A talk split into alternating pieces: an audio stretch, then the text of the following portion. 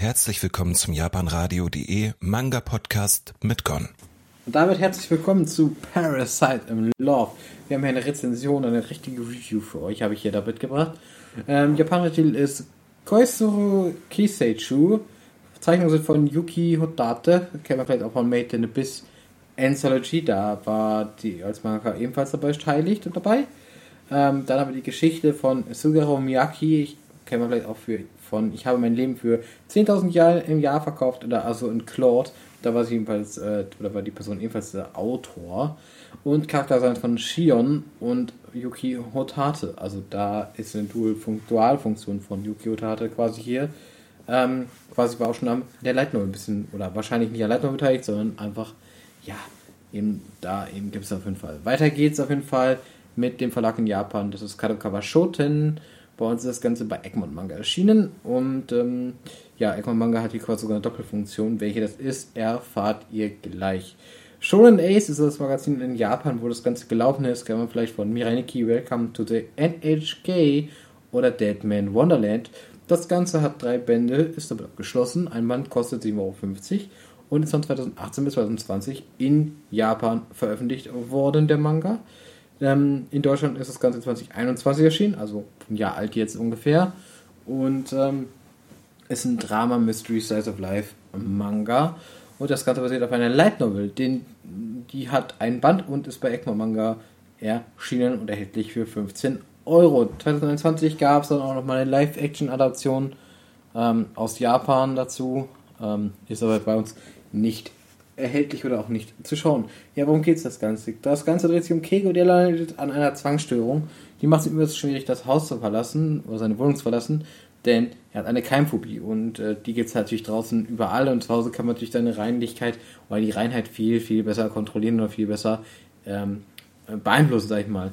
Ja, ähm, allerdings äh, hat er keine Probleme mit, mit virtuellen Viren, denn damit ist er mal, damit ist er mal in Kontakt getreten mit einem virtuellen Virus und das hat ihn so inspiriert, dass er quasi inzwischen eigene Viren entwickelt. Eines Tages, ähm, ja, quasi wird er, oder es steht auf einmal Izumi vor seiner, vor seiner Tür, der ist äh, ein Mann und der droht ihm halt eben quasi seine Tätigkeit zu machen und das ist halt äh, sein, dass er sein eigenes Virus entwickelt aktuell wenn auch jetzt nichts besonders schadhaftes, aber trotzdem ja illegal.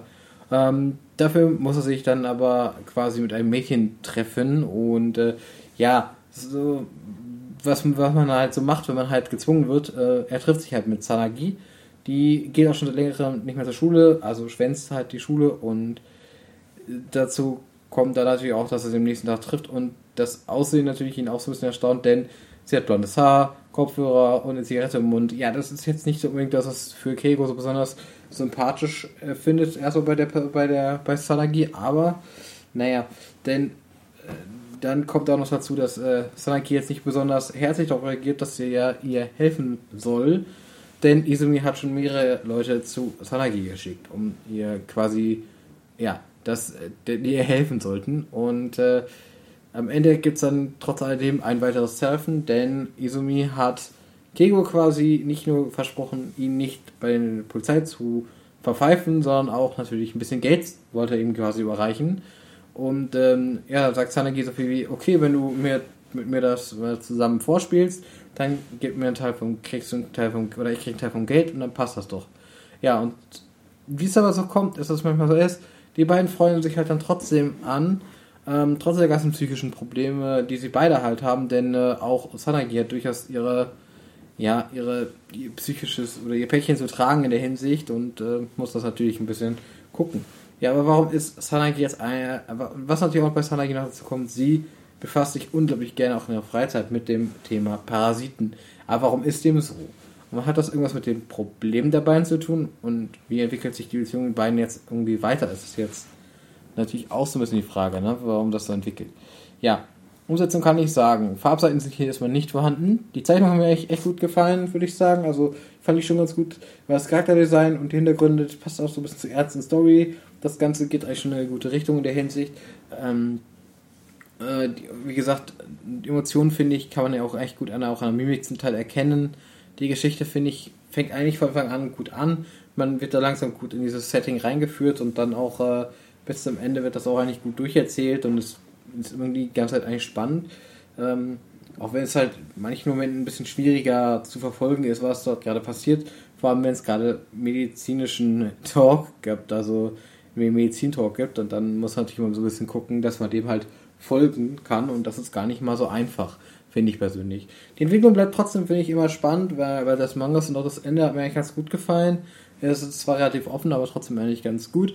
Die Charaktere, finde ich, handeln eigentlich schon relativ plausibel und irgendwie machen sie aus Schwerhin auch sympathisch so ein bisschen, denn äh, es sind halt keine perfekten Protagonisten und das finde ich eigentlich immer ganz angenehm so ein bisschen, weil oftmals ist es halt einfach dieses, ja, das ist es halt einfach so, sag ich mal, ne, so, muss man einfach so sagen.